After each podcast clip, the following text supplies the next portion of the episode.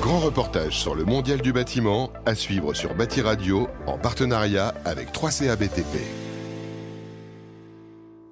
Hubert Mounier, bonjour. Vous êtes le secrétaire général euh, du BTP CFA Nouvelle-Aquitaine. Au carrefour entre mutations sociales, pédagogiques et technologiques, quelle est la proposition novatrice de BTP CFA Nouvelle-Aquitaine? Alors BTP CFA Nouvelle-Aquitaine porte de nombreuses solutions novatrices puisque évidemment à l'écoute de ce qui se passe dans le champ social, dans le champ technique, et puis aussi euh, les mutations qui sont euh, celles liées à ce qu'on appelle la génération Z, puis aussi à, d'autres, celles de la formation des adultes. Mais on a actuellement une réflexion assez poussée, assez emblématique sur ce que pourrait être une nouvelle structure autour en particulier d'immobilier durable.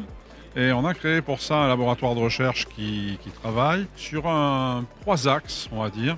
Un axe bleu autour de euh, la bonne gestion de l'eau, des fluides, de l'eau, de l'air, euh, du refroidissement, du réchauffement, autour du vert, un axe vert, qui lui euh, s'intéresse plus particulièrement à la non-artificialisation des sols, à la récupération des eaux pluviales, tout ça. Et puis un axe blanc qui concerne davantage les pratiques, donc tout ce qui, dans l'organisation d'un chantier, mais pas que, mais aussi dans les pratiques quotidiennes, dans le bâtiment, peut concourir à une bonne gestion, une bonne utilisation une bonne conception et une bonne réalisation du bâtiment.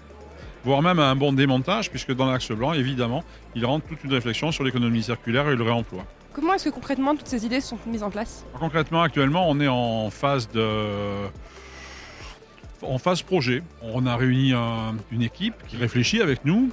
Euh, Dominique Naert, qui est euh, le directeur du master spécialisé à l'école des ponts immobilier renouvelable. Pierre Le Signor qui nous a rejoint et puis d'autres institutionnels, l'Office international de l'eau, la Fédération française des piscines, la Fédération française du bâtiment, qui sont avec nous et qui réfléchissent sur ce sujet à travers en gros deux axes directeurs qui consolident notre projet. Le premier axe directeur, c'est la massification, c'est-à-dire que nous, pensons qu'en matière de formation et en particulier sur euh, l'immobilier durable, le ruissellement ne suffit pas. C'est-à-dire qu'on a formé des élites, on a formé les, les ingénieurs, on a formé des architectes, mais relativement peu les personnels d'exécution ou les personnels d'encadrement intermédiaire.